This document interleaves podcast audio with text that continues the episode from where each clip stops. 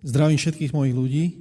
To je pozdrav, s ktorým sme s mládežníkmi spoločne strávili čas a tam, to sú mladí ľudia, tí majú také iný, trošku iný slovník, inakšie som trošku tam ožil medzi nimi. Takže takto sa oni zdravia a ja vám prinášam pozdrav z, zo zboru z Vaďoviec, kde sme strávili sobotu a bratia a sestry teda boli radi, že nás tam vidia. Ich rady sa rozšírili o niekoľko ľudí teda dosť, možno aj o polovicu, keď sme tam prišli do toho zborečku, takže boli radi, že sme mohli s nimi byť. A teda ja vám prinášam od nich srdečný pozdrav, ktorý by som vám chcel týmto odovzdať.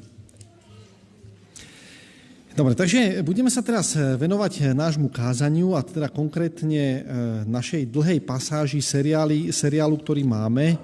A vy viete, že sa to nachádza v Matúšovom evanieliu a my postupne alebo podrobne prechádzame jednotlivé epizódy z Ježišovho života, e, pomocou ktorých ukazuje alebo ilustruje to, čo predtým teoreticky povedal v kázaní na vrchu. Viete, že sme mali taký dlhý seriál, kde sme rozoberali kázanie na vrchu, aj keď sú to iba tri kapitoly, venovali sme tomu niekoľko rokov, kým sme cez to prešli, čuduj sa svete. A teraz, keď sme prešli tento teoretickú prípravu, tak teraz vidíme prakticky, ako Ježíš to, čo hovoril teoreticky v kázaní na vrchu, teraz uplatňuje e, v praxi tým, ako slúži ľuďom, ktorí sú okolo neho. Keby sme mali týchto niekoľko príbehov, ktoré sme zaznamenali v 8. a 9. kapitole, nebolo ich veľa tých príbehov, keby sme ich mali zhrnúť a nájsť niečo, čo mali spoločné, tak by sme povedali, že sa tam vyskytujú ľudia, ktorí majú veľký problém. Či už to bola veľká horúčka Petrovej svokry, či už to bolo malomocenstvo človeka, ktorý si nevedel nejako inakšie pomôcť, alebo aj napríklad učeníci, ktorí zažívajú veľkú búrku na mori.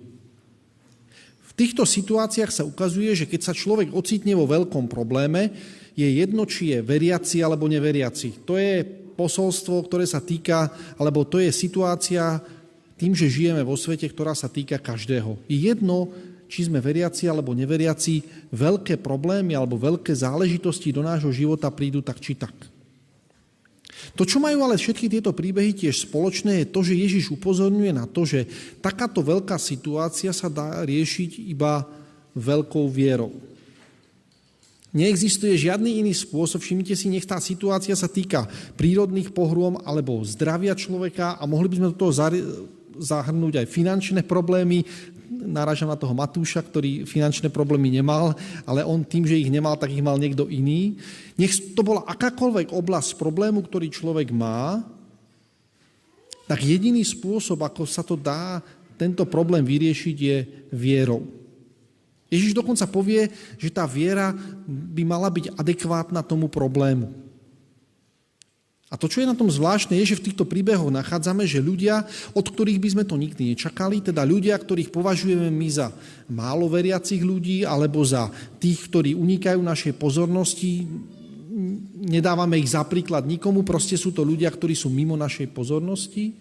Takže títo ľudia tú vieru majú, teda vierou sa toho Ježiša držia a tí, ktorí by mali byť našim príkladom, tých, na ktorých vzliadame, tí, ktorí sú ako keby takými, hm, povieme, takými ukážkovými veriacimi ľuďmi, tak tí majú problém a Ježiš nazýva ich vieru malá a v niektorých prípadoch nejaká. A teda sa ukazuje, že život učeníka ako takého, ktorého Ježiš tú cestu predstavuje v kázaní na vrchu, jeho hlavnou charakteristikou je, že sa veľkou vierou drží majstra.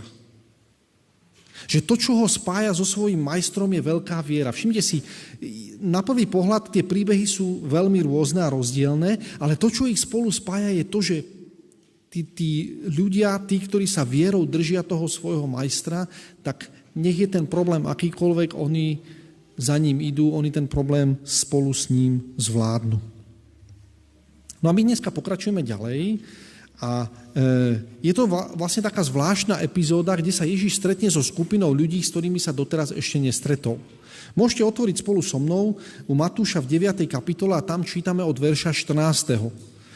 Tento, táto istá pasáž nájdeme ju aj v Markovom evanieliu v 2. kapitole a rovnako sa nachádza po povolaní Matúša. Takisto na tomto istom mieste. To znamená, tieto dve epizódy nejakým spôsobom spolu patria. To znamená, e, dali ich takto dokopy Matúš, Marek, ale aj Lukáš v 5. kapitole. Takže máme povolanie Matúša, je to u Matúša rovnako, je to u Marka rovnako a je to u Lukáša rovnako, že za týmto nasleduje príbeh Eh, od verša 14. v Markovom evaníliu v 9. Eh, Matúšovom evaníliu v 9. kapitole a v verši 14.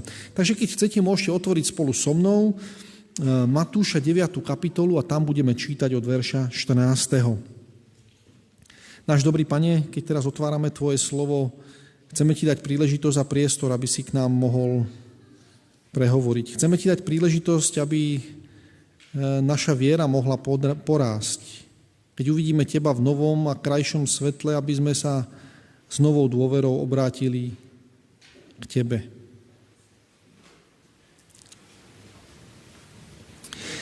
Vtedy pristúpili k nemu učeníci Jánovi a povedali, prečo sa my často pôstime a tiež farizeovia a tvoji učeníci sa nepôstia?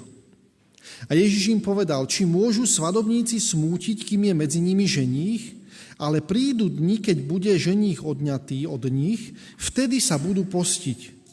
Veď nikto neprišíva záplaty surového súkna na staré rúcho, lebo jeho plnosť by otrhla kus z toho rúcha a bola by ešte horšia diera.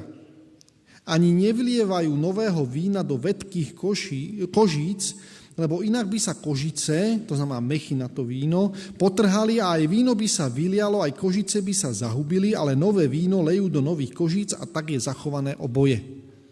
To je známy príbeh, e, ktorý samozrejme poznáme a je to svojím spôsobom nadvezovanie, opäť sa ako keby vrátenie k myšlienkam skázania na vrchu. Prejde len niekoľko málo epizód a Ježíš sa potrebuje znova dostať do kontaktu s ľuďmi, ktorí majú nejaký problém s tým, ako Ježíš funguje. Ježíša tam v, tomto, v tejto situácii nemenujú, tak nemožno v zúcty k nemu nepovedia, že ty a tvoji učeníci sa nepôstia, ale povia, tvoji učeníci sa nepôstia. Ten, kto prichádza s touto výtkou Ježišovi je, ako sme čítali, vo všetkých troch evaneliách sú to stále tá istá skupina ľudí a to je to sú to? Všimli ste si to? Jánovi učeníci. A svojím spôsobom Jánovi učeníci vieme, že sa jedná teda učeníkov Jána Krstiteľa. Vieme, že Ján bol teda ten prvý, ktorý bol, ten, ktorý robil tú reformu v rámci e, toho izraelského národa a snažil sa ľudí priviesť k tomu, viete čo, prichádza Mesiáš, nastáva no, nová doba, potrebujeme veci robiť inak, ako sme ich robili doteraz. No a e, tak teda príde prídu títo Jánovi učeníci za tým Ježišom a povedia, e, dobre, rozumieme, že nastáva iná doba, ale sú určité veci, ktoré by sme určite opúšťať nemali. Tá praktická zbožnosť, ako to tí ľudia potom budú vidieť, praktická zbožnosť je veľmi dôležitá. U Lukáša, keby sme tento príbeh čítali, tam je napísané, že to, čo vyčítajú tí Jánovi učeníci e, Ježišovi a jeho učeníkom, je, že tvoj, my sa často postíme a modlíme, tam Lukáš dodá, že sa modlíme, a tvoji učeníci to nerobia. Tento príbeh sa deje na pozadí toho hostiny u Matúša. To znamená, že týmto Jánovým učeníkom alebo farizeom vadí alebo videja, že ten Ježiš je na tej hostine a snažia sa upozorniť na to, že na tú hostinu vlastne nemuseli ísť. To, čo im viacej vadí ako to, že sa Ježiš nepostí tak, ako si to oni predstavujú, pretože niektoré veci, Ježiš viete, že veľmi jasne hovorí v kázaní na vrchu, keď sa modlíte, tak choďte do svojej komórky. To znamená, to nebude viditeľná záležitosť. Alebo keď sa postíte, tak robte čo? Maša, usmievať sa máme a čo ešte? Hlavu si pomazať olejom, to znamená vyfintiť sa na hostinu, ako keby sme mohli povedať. A to je, to je znamenie to, že váš otec vidí v skrytosti, on vidí, čo sa deje vo vašom vnútri. A keďže Jánovi učeníci pravdepodobne to Ježišovo kázanie počuli, tak, tak ako mohli si domyslieť, že teda Ježiš a jeho učeníci sa modlia a pôstia v skrytosti.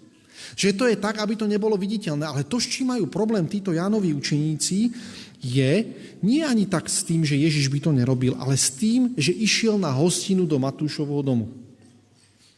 To je taká vážna vec a my sme už o tom hovorili, že ten Matúš, že to bola veľmi problematická vec a že to tých ľudí naozaj dvíhalo z tej stoličky a si povedal, dobre Ježiš, má, uznávame, že tvoje tvoje kroky a tvoje postupy sú veľmi reformné, tvoj spôsob myslenia je iný, na aký sme boli zvyknutí, ale toto, čo si urobil u toho Matúša, to si prekročil všetky hranice. Mal by si to uznať, mal by si napomenúť samého seba, aj učeníkov, že do Matúšovho domu, alebo takáto poškvrna by si nemal, že takúto poškvrnu by si nemal urobiť. Všimnite si, problémom v tomto prípade nie je to jedenie a pitie, ale pobyt v Matúšovom dome. Mohli by sme povedať, že tento, títo ľudia majú problém s tým, že Ježiš sa príliš otvoril milosti. Že on ako keby zabúdal na ten zákon. Že to, čo tam je to podstatné, to, čo je kľúčové, tá zbožnosť, ako sa vnútorne prejavuje, že od tohto Ježiš odchádza a že príliš sa otvára tej milosti, že príliš je taký ako keby láskavý voči všetkým, bez toho, aby on mal vnútri nejakú formu alebo štruktúru. A toto sa týmto ľuďom nepáči. Oni povedia, ty si sa príliš priklonil na stranu zákona, na miesto milosti. Ale všimte si, Ježiš nemá problém s tým, že sa príliš prikláňa na stranu milosti. On prišiel a povedal, ja som z toho zákona neprišiel zrušiť ani jedinú bodku. Im sa zdá, Ježiš, ty ideš úplne inou cestou, ty si opustil ten zákon a ideš cestou milosti, ty by si sa mal vrátiť e, na správnu cestu. Ježiš im povie takúto zvláštnu vec. Ježiš povie, Problém nie je v tom, že by sa moji učeníci nemali pôstiť a modliť sa. Ježiš im povie, moji učeníci to robia v inom čase. To znamená, Ježiš povie, nie vždycky je čas na modlitbu a pôst. Čo tým chce Ježiš asi povedať? To je zvláštna vec. My povieme, nie, nie, nie čas na modlitbu a pôst je predsa vždycky, pane, to, to je predsa základ, bez toho, bez toho sa nedá, nedá existovať a fungovať. My sme, pane, jasne máme veci nastavené, hranice sú jasne dané, my potrebujeme ísť touto cestou, pane, tak čo to znamená, že ty rozprávaš, že existuje taký čas, kedy sa pôstiť a modliť netreba? Takže čo to je? Svadba, áno, to je svadba, alebo mohli by sme povedať, ženích, prítomnosť ženícha. Ježiš povie, existuje taká situácia, v ktorej ten pôst nie je na mieste. Aj keď my si povieme, že predsa pôst a modlitba, na tom nie je nič zlé, to je na mieste vždycky. A znova sa vraciame k tomu, ako Ježiš definuje pôst a modlitbu. Spomínate si ešte, že čo je cieľom, zmyslom modlitby a pôstu? Podľa Ježiša v kázaní na vrchu? Podľa všeobecného poznania alebo podľa všeobecného chápania pôst a modlitba slúžia na čo? Keby ste sa spýtali normálnych ľudí, ktorí vám povedia, na čo slúži pôst a modlitba, čo vám normálni ľudia, aj kres, teda myslím kresťanov, normálnych kresťanov, čo by vám povedali? Na čo to slúži?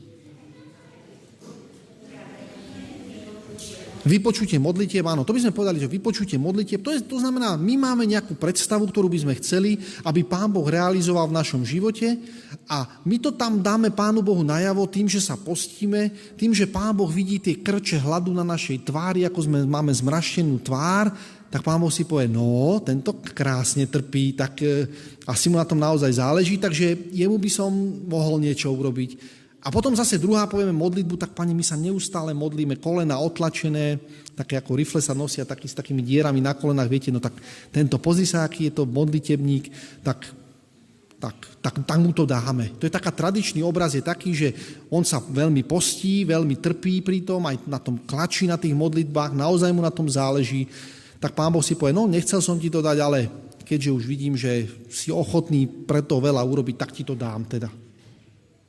Ale my sme si ukázali, keď sme čítali Ježišov pohľad na pôst a na modlitbu, že takýto obraz je úplne scestný. Ježiš povie, tá modlitba, to je to, čo sa deje, to je, to, to, je, to je ten život, ktorý sa deje u teba v komórke. To je to, že ty odchádzaš na hostinu a zrazu Ježiš predstaví pôst a modlitbu ako niečo úplne iné. A síce nie, že dostať chcem od Pána Boha to, čo ja chcem, ale všimte si, Pane Bože, ja sa vzdávam týchto vecí preto, aby som bol oveľa citlivejší, vnímavejší a čulejší na to, čo Ty chceš do môjho života priniesť. Nie, Pane Bože, daj mi toto ja, lebo ja to potrebujem a toto Ti ja nadiktujem, čo by si Ty mal v mojom živote urobiť, ale Pane, ja chcem byť čulý, nechcem, aby môj žalúdok bol za, má toľko krvi, že bude, že bude neschopný svojou myslou vnímať, čo ty hovoríš do môjho života. A preto si môžem pomazať hlavu olejom a poviem, ja idem na hostinu, kedy mi pán povie do môjho života, kedy pán prehovorí, kedy sa e, dozviem o to, čo pán Boh v mojom živote chce, kde ma pán Boh bude viesť. Ja mu dávam špeciálny čas, ktorý, ktorý som mal predtým vyhradené na prípravu jedla, na zjedenie jedla a tento čas venujem pánu Bohu a pán Boh môže v tomto čase môže aj v inom samozrejme, ale ja mu tento extra čas dávam, aby mohol ku mne prehovárať. Nie, aby ja som sa mordoval od eh, hladu a pán Boh sa nado mnou zmiloval, ale pán Boh, aby do môjho života mohol priniesť to, čo tam vždycky chcel priniesť.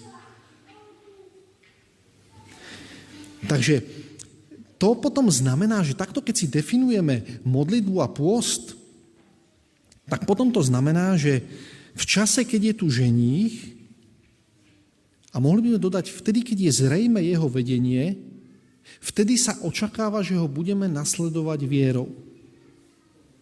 A všimte si, práve v tejto chvíli môže náboženský úkon, že ja poviem, pane, ja teraz idem, ja teraz idem hľadať tvoju vôľu. Že nich povie, ale ja som tu, ty ma máš nasledovať, ty ma máš vierou nasledovať, to, čo robia tí ľudia. Ježiš povie, teraz je ten čas, kedy je tu ženích a toho ženicha treba nasledovať. A sú tam ľudia, ktorí povedia, pane, my ešte nevieme, či ťa máme nasledovať. Pane, my teraz ideme sa pomodliť, my teraz sa ideme postiť, my teraz ideme hľadať tvoju vôľu, my teraz ideme hľadať všetky tieto veci. A to je to, čo týchto náboženských ľudí zdržuje od toho, aby nasledovali Ježiša ako svojho majstra. A nie len Ježiša ako svojho majstra, pretože prvýkrát sa tu vyskytuje Ježišov titul, ktorý sme zatiaľ ešte v Novom zákone nezaznamenali. Všimli ste si ten titul? Všimli. Ktorý to je titul? Povedzte mi. Ježiš zatiaľ ešte tento titul nikdy nepoužil na seba. Použije titul o sebe, povie, že je ženích. To je veľmi zvláštny obraz. To nie, je, to nie je také len samovolné, to nie je samoučelné. To, že Ježiš o sebe povie, že je ženích, to je veľmi výrazná vec. Teraz čo to znamená? My vieme, že tým, že Ježiš povie o sebe, že je ženích, tak nadvezuje na starozákonné texty, ktoré hovoria hlavne u prorokov o Pánu Bohu, o hospodinovi, ako ten, ktorý ako ženích, ktorý má svoju nevestu, ktorá sa, ktorý sa volá Izrael. A vy viete, že tie prorocké texty, kde hovorí Ježiš, kde sa, predstav, teda, kde sa Pán Boh predstavuje ako ženích, a, hovorí o tej svojej neveste, tak viete, že tie texty nie sú veľmi povzbudzujúce. Sú u prorokov a keby sme si mali spomenúť, jeden ten text je horší ako druhý, keď ho čítate. Izajáš 50. kapitola, tam je napísané, pamätám si na ten, na ten čas, ako to bolo, keď sme boli spolu zasnúbení. Keď, keď som si ťa zasnúbil, keď som všetko pre teba urobil, keď to všetko bolo krásne, ale ty si odo mňa odišiel. Ty si, a teraz prostredníctvom Izajaša vykresluje, čo všetko sa stalo. A my si povieme, no tak dobre, tak pán Boh mal takýto jeden taký drobný príklad u toho, u toho Izajaša. Ale ideme ďalej a máme tam Ezechiela v 16. kapitole a to ste mnohí čítali. Viete, že to je tá kapitola, ktorú mladým e, odporúčame, ale zlepíme im tam Bibliu, lebo to je taká najhoršia kapitola Biblii. Teraz som im dal návod, teraz pozerám, či už kajú na to Ezechiel 16. kapitola. To im radšej zalepíme Biblii, lebo to je taká neslušná kapitola, taká, hú, taká naozaj, že sa tam nehodí. Ale pán Boh tam presne to povie. Pán Boh povie, všetko som pre teba urobil. No vidím, že mladí listujú. Dobre, 16. kapitola, zapamätajte si. Doma si to prečítajte. To rodičia, my, my to lepíme, ten, tú stránku, aby ste to neprečítali, lebo tam sú vážne veci samé. To je asi taká najhoršia kapitola, kde my si poviem, tam vidíme Pána Boha v takom obraze, že si povieme, wow, ale to je žiarlivý ženich, ktorý povie, ale ja som pre teba urobil všetko, ja som bol ochotný, dokonca som ťa našiel v tej najväčšej špine, odtiaľ som ťa vy, zobral, ozdobil som ťa krásne, dal som ti všetko, čo si potreboval, mali sme krásnu svadbu, všetko to bolo dobré.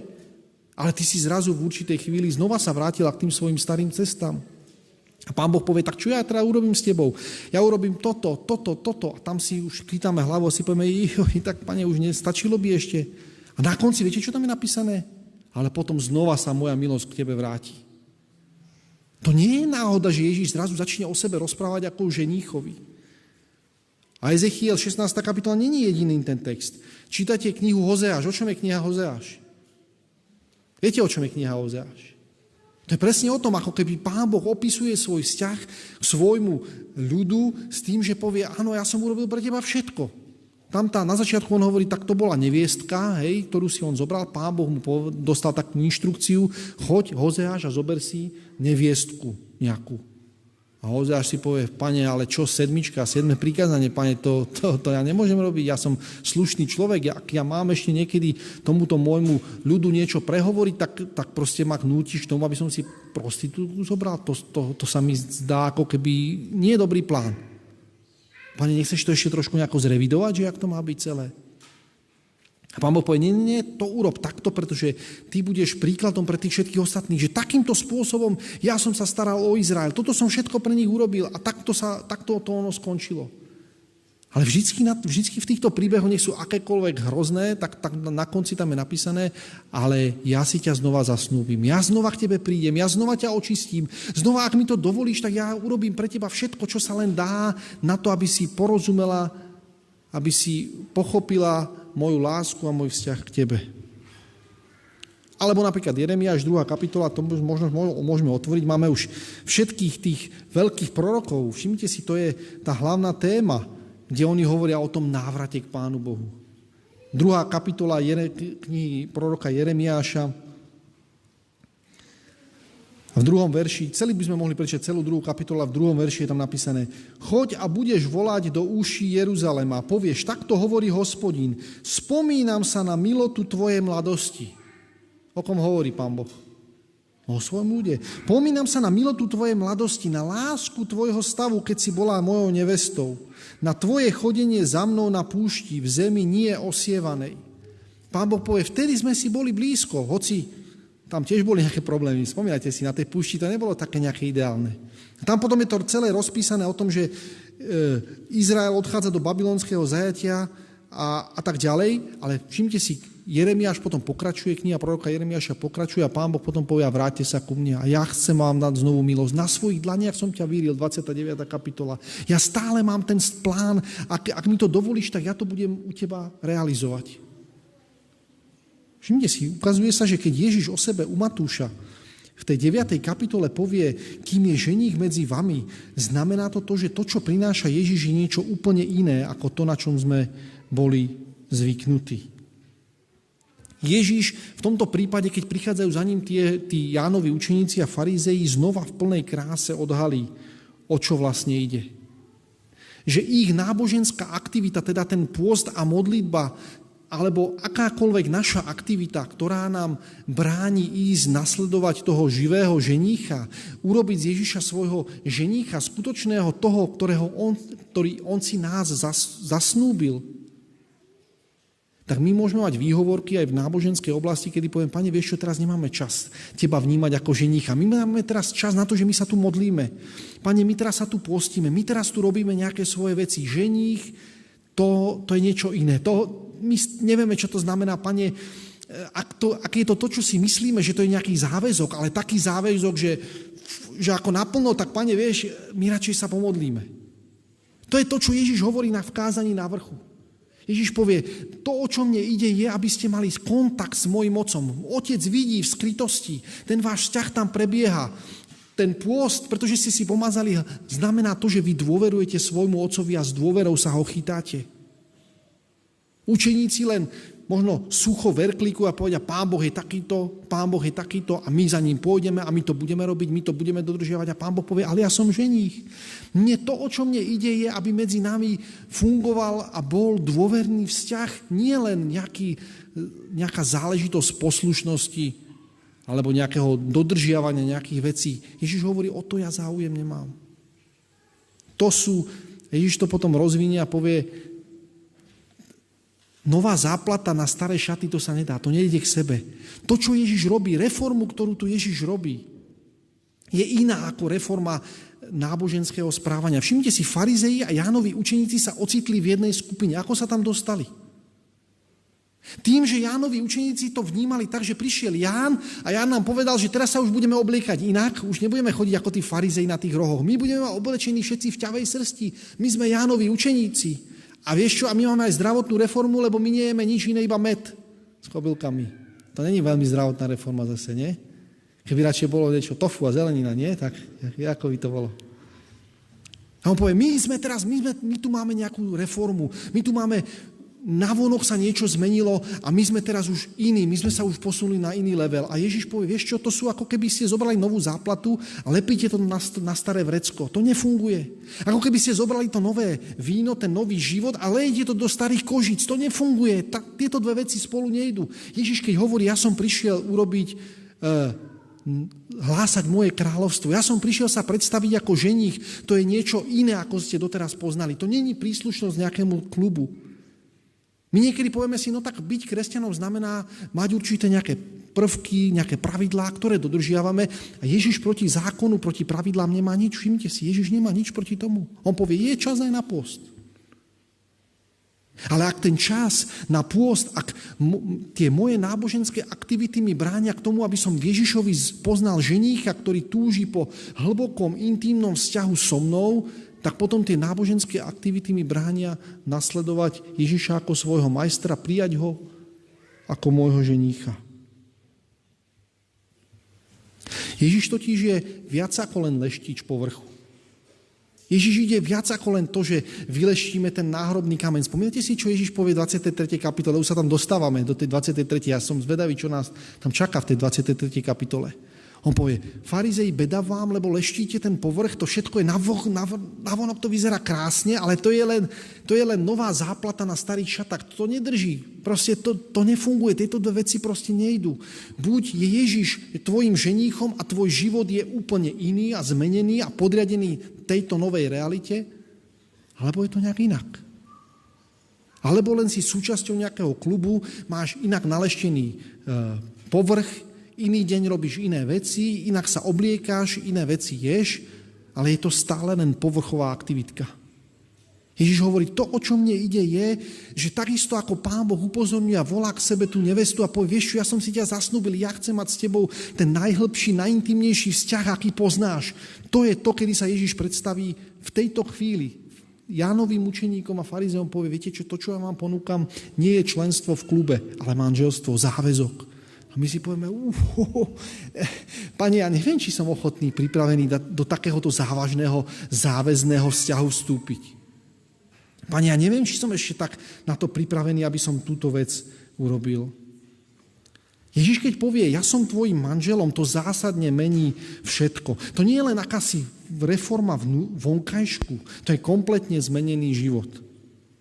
Pretože manželstvo, a tí z vás, ktorí v manželstve žijú, tak vedia, že to je úplne zmenená.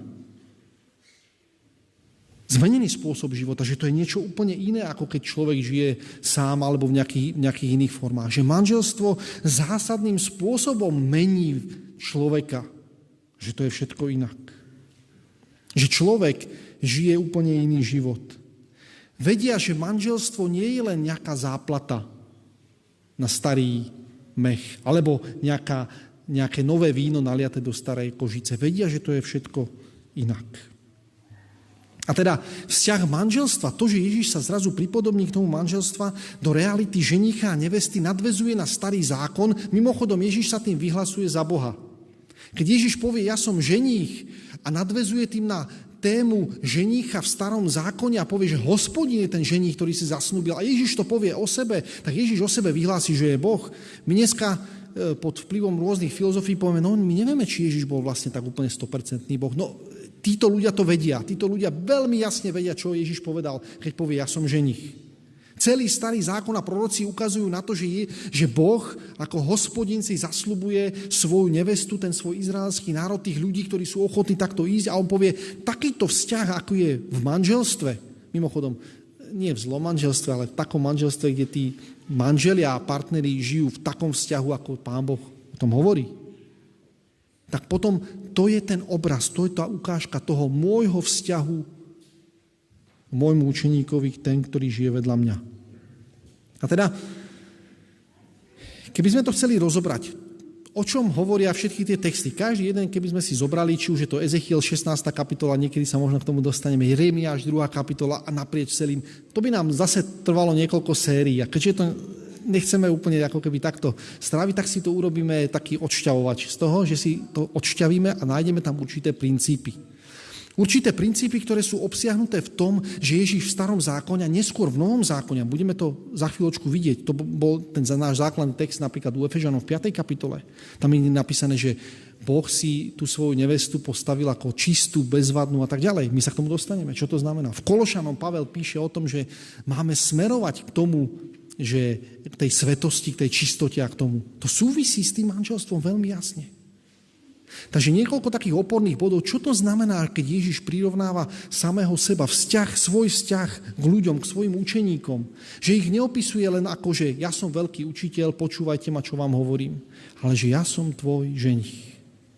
Ty sa ku mne správaj ako nevesta k ženíchovi. Takže niekoľko takých bodov, ktoré by sme mohli z týchto textov spolu uzavrieť. Prvý, Tí z vás, ktorí si píšete poznámky, tak konečne e, nastala tá chvíľa, kedy si môžete napísať nejakú poznámku, lebo to sa málo kedy stáva. Takže bod prvý, to je sestra Alenka, tá viem, že to píše. Takže bod prvý teraz sa objavuje v kázni. Prvýkrát bod prvý. Pekné. Dobre, takže manželstvo, to tá definícia toho manželstva, manželstvo je spojenie lásky a citu so záväzkom a povinnosťou.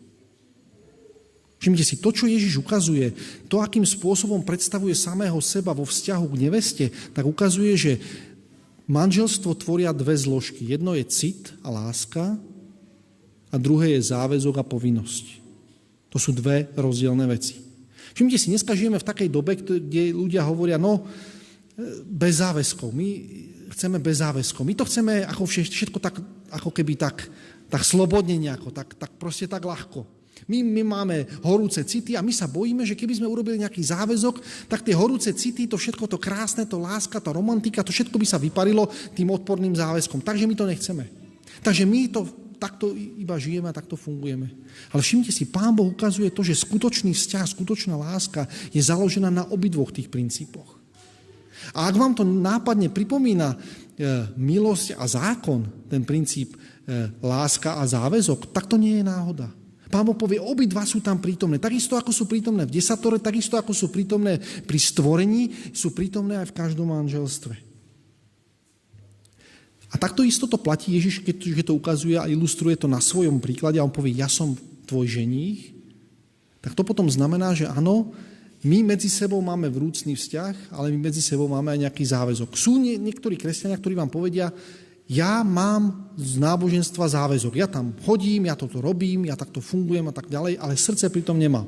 Hej? Ja to nejako proste neoslovujem, ja to robím, pretože sa to má robiť. To je povinnosť. Čo si myslíte, aký hlboký ten vzťah v takomto kresťanstve alebo v takomto manželstve človeka, ktorý povie, ja mám záväzok a hotovo.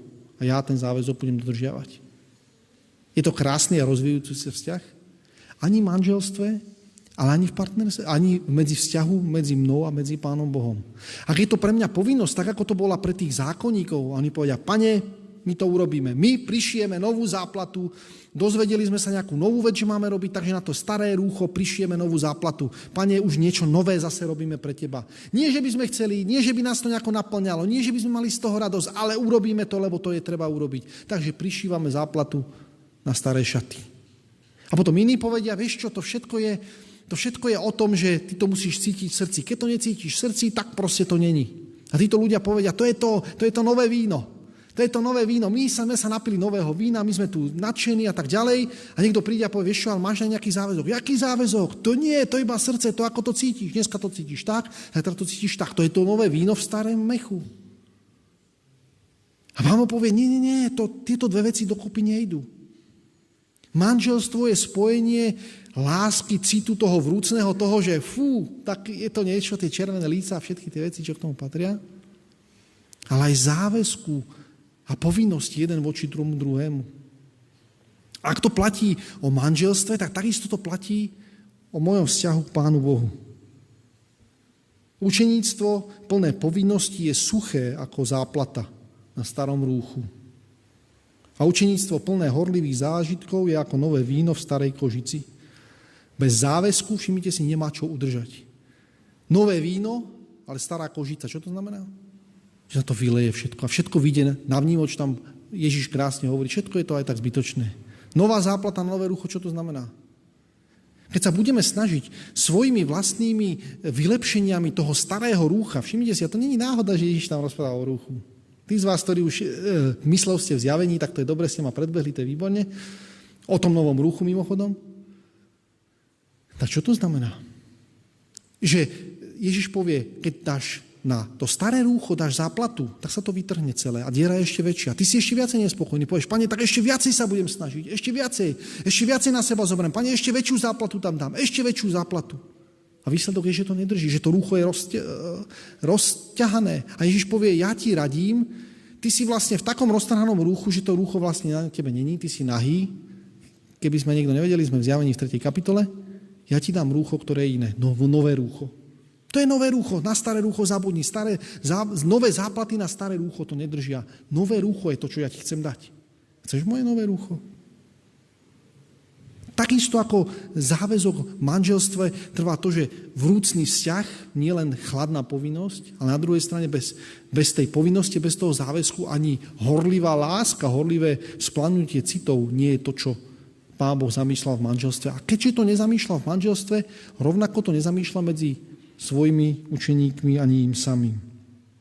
Dobre, takže manželstvo spojenie lásky a povinnosti alebo záväzku. Druhý bod, manželstvo je priestor, kde sa vzájomne tí dvaja doplňajú a rastú stále k väčšej sláve. Zažili ste to tí z vás, ktorí žijete v manželstve? Že zrazu, keď zažívate nejakú peknú chvíľu a nie je tam váš partner, partnerka, tak poviete si, jo, tak to keby ona videla, tak to je, čo by ona povedala. Hej? A už viete to ocitovať. A poviete si, no, Áno, toto by ona povedala. A zase na druhej strane, keď niečo, prežívate niečo smutné, tak si poviete, no, čo by ona to povedal? No, tak fú, tak by som mu takto povedala, toto by bolo, takto by bolo. Čo by ona to povedal? Že to, čo sa deje v manželstve, je, že tí dvaja do seba prerastajú. Podľa Genesis 2. kapitoly vieme, že Pán Boh stvoril muža a ženu odlišne. To nebudeme to úplne rozoberať, ale viete o tom, že muža to ťahne skôr k tej zemi a ženu, alebo mohli by sme povedať, to, čo charakterizuje muža, tak to, sú, to je vlastne nejaký výkon, možno rozumový výkon, možno sila a tak ďalej. To, čo charakterizuje ženu, je skôr, sú tie, skôr tie vzťahy, že? Harmónia, krása vecí, komunikácia. To som už povedal veľa na, na stranu ženy a na muža málo. Tak v každom prípade, každý, sú stvor, každý sme stvorení inak a Pán Boh povie, keď, povie, keď to definuje, že privedie tú ženu, privedie k Adamovi, tak povie, to je pomoc, ako proti tebe. A my si povieme, to je zvláštne, čo, jaká pomoc proti mne? Čo, ja nemám žiadnu pomoc, nepotrebujem pomoc proti mne. A to je ten obráz, áno, sestra to už ukazuje, že mňa to ťaha na jednu stranu ako muža a ženu to ťaha na druhú stranu ako, ako ženu. A teraz tí dvaja, keď sa od seba oprú, znamená to to, že ani jeden z nich nepadne na druhú stranu. Jeden druhého držia. Oni sa spolu prepletú a spoločne rastú do hora, do výšky mohli sme povedať, symbolický ku vzťahu s Pánom Bohom. Jeden od druhého tlačia a tým, že sú vzájomne prepojení, sa vzájomne ovplyvňujú.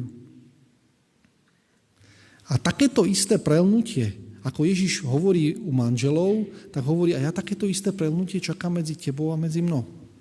Ježiš povie, ak mi dovolíš, aby som bol tvoj ženích, tak potom rovnaké veci sa, tak ako sa dejú medzi manželmi, sa dejú medzi tebou a mnou. Keď budeš vidieť nejakú peknú chvíľu, tak povieš si, no keď by tu bol ten môj ženích, ten môj pán.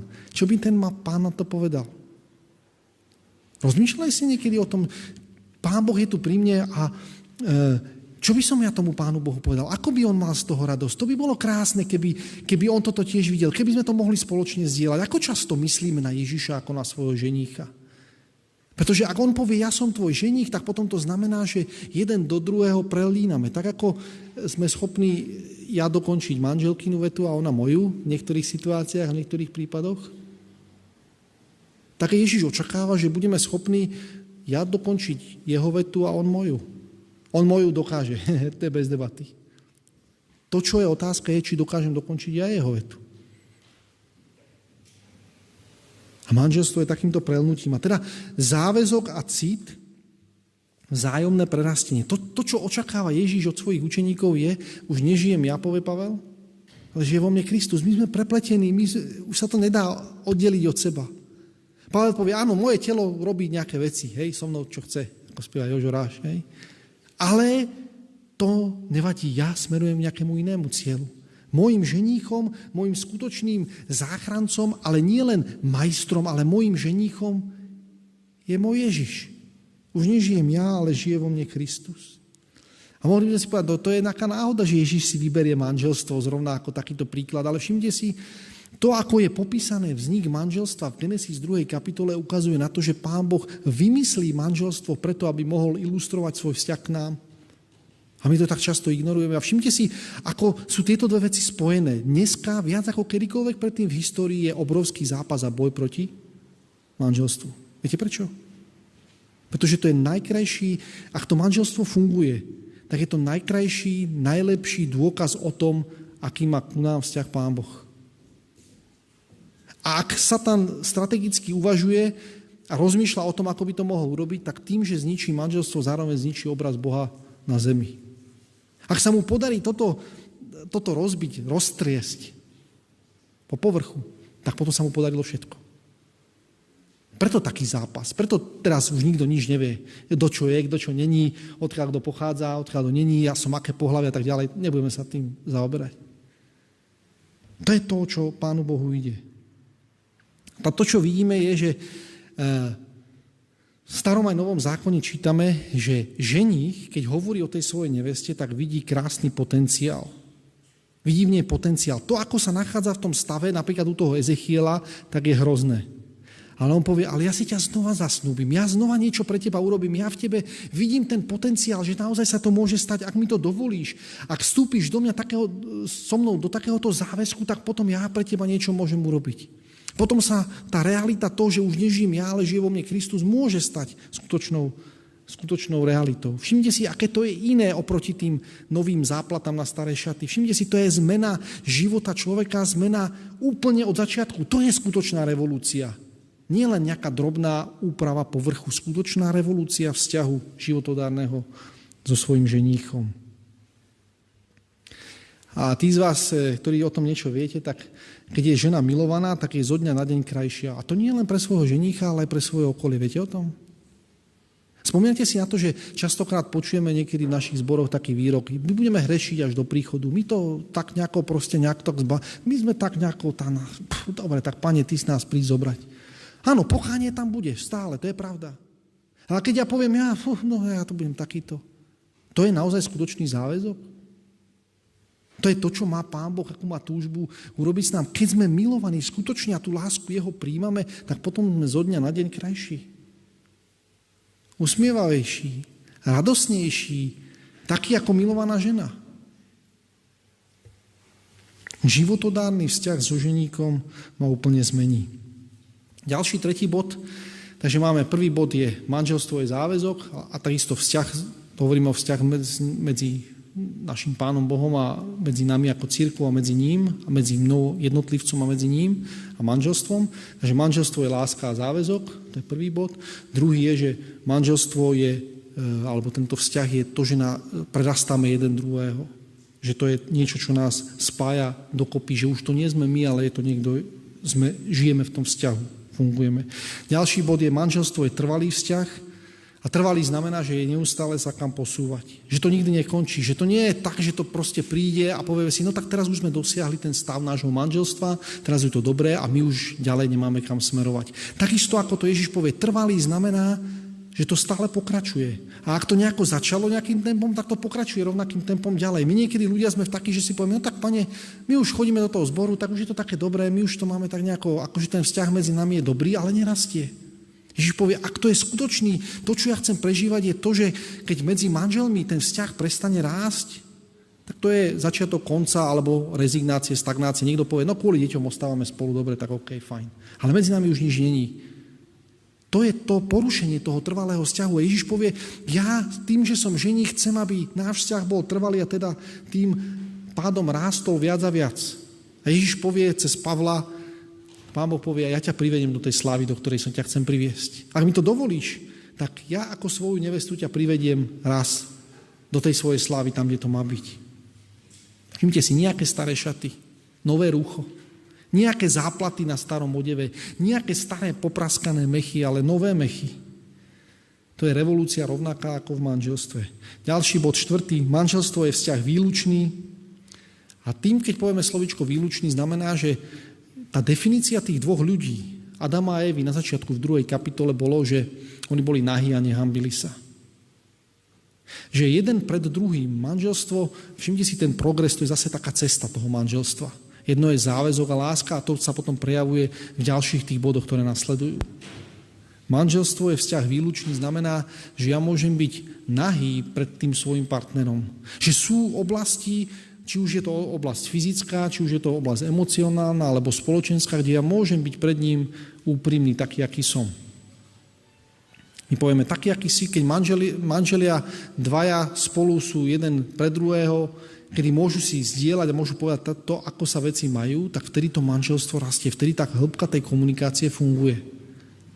A vám ho povie, Ježiš povie, ja som tvoj ženík, takže ja chcem, aby rovnako ako v manželstve náš vzťah bol výlučný tým, že budeme rásť. Nejaké zadné vrátka, nejaká zdržanlivosť. Všimte si, Ježiš, keď hovorí o tom, že ten vzťah je výlučný, Viete, o čom vlastne hovorí? U Jána v 17. kapitole. Už pôjdeme rýchlejšie, lebo vidím, že ste hladní niektorí. Dobre. V 17. kapitole. Je postíme, aha, dobre. Tak dúfam, že to máte, teda tí z vás, ktorí postia, že máte olej na hlave. Tak. V 17. kapitole, verš 19. Všimnite si, ako ďaleko zachádza tá výlučnosť z Ježišovej strany voči svojej církvi. A ja sa za nich posvecujem sám seba. Ja za nich posvecujem sám seba. Aby aj oni boli posvetení v pravde.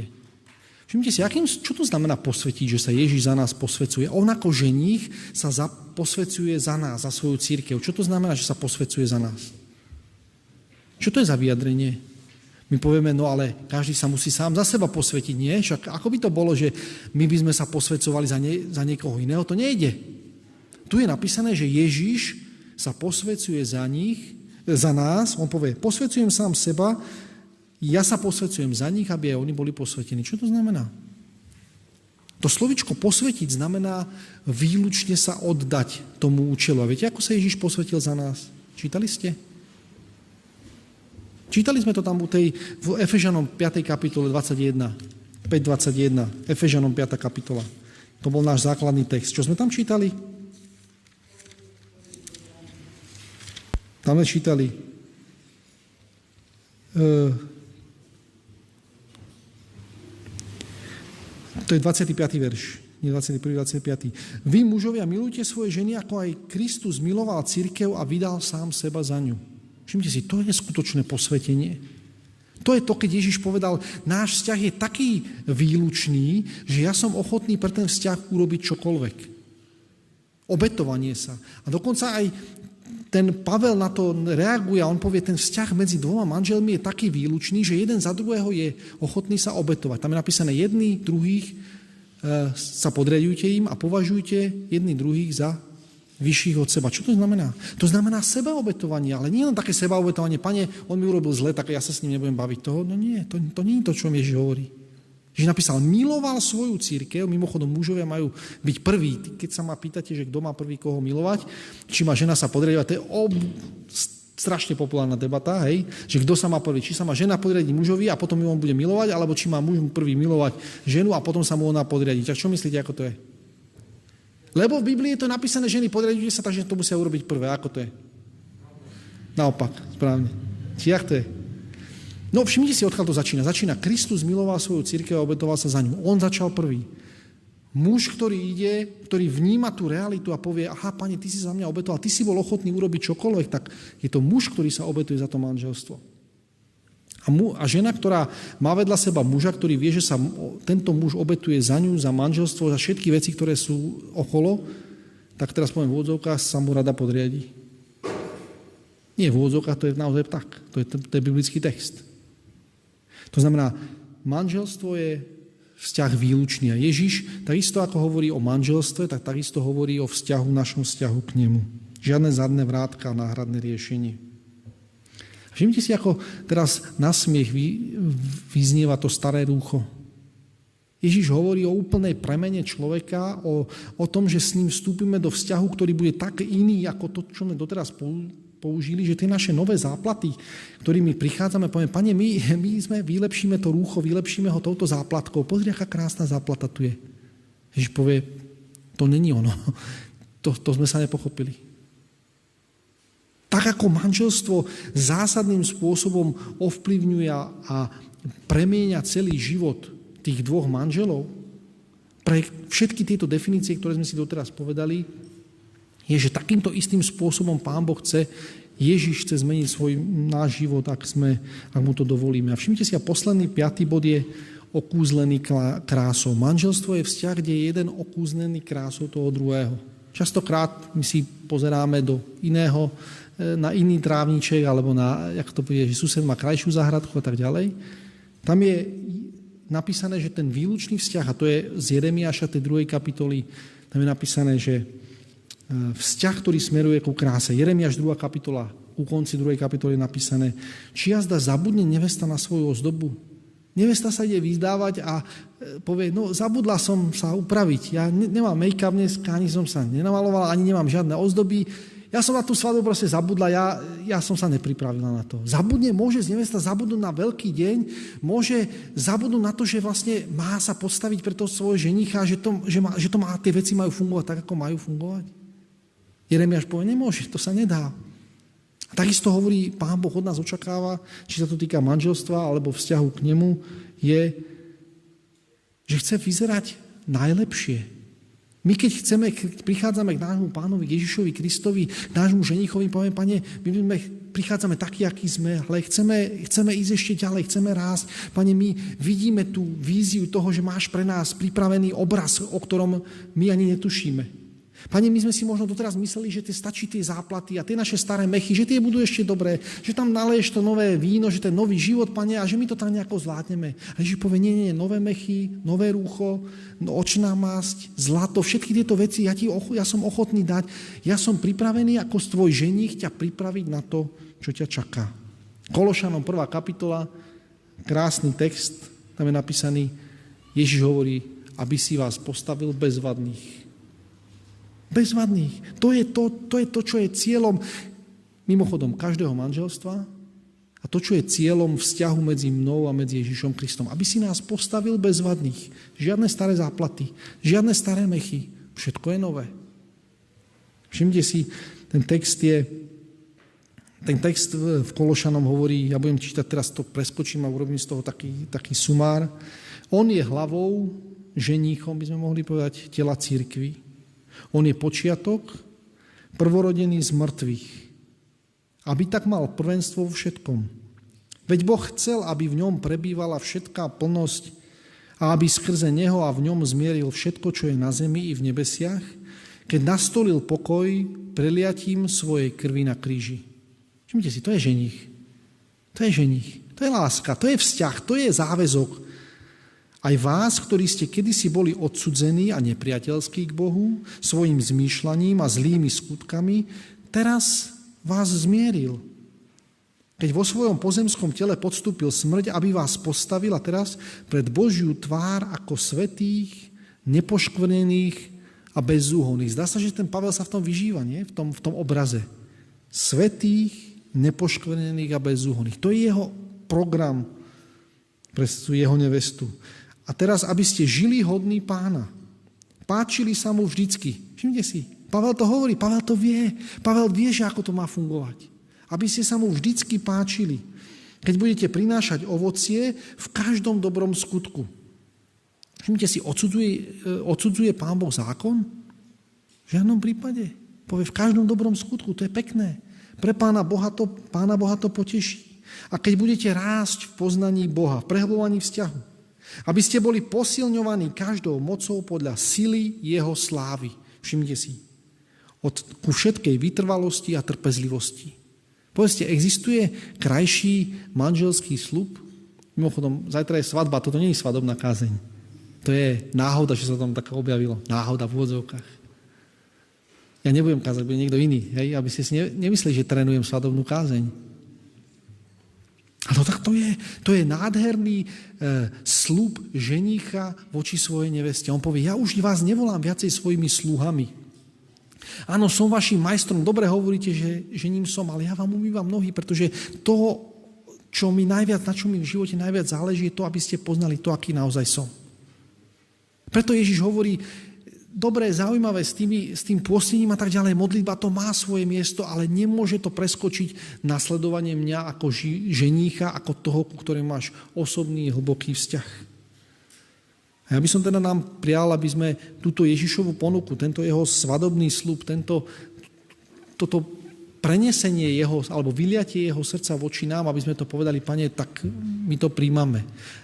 Radi by sme boli tvojou nevestou. Pane, radi by sme s tebou vstúpili do vzťahu, ktorý, je, ktorý obsahuje ten cit a ktorý obsahuje aj ten poriadok. Radi by sme vstúpili do vzťahu, ktorý je výlučný, pri ktorom sa stáva to, že my jeden druhého spolu prepájame, že ten vzťah je výnimočný a že ten vzťah, v tom vzťahu sme okúzlení krásou jeden druhého. A ja by som prial nám všetkým, aby toto bola skúsenosť, ktorú prežijeme aj dnešného dňa. Amen.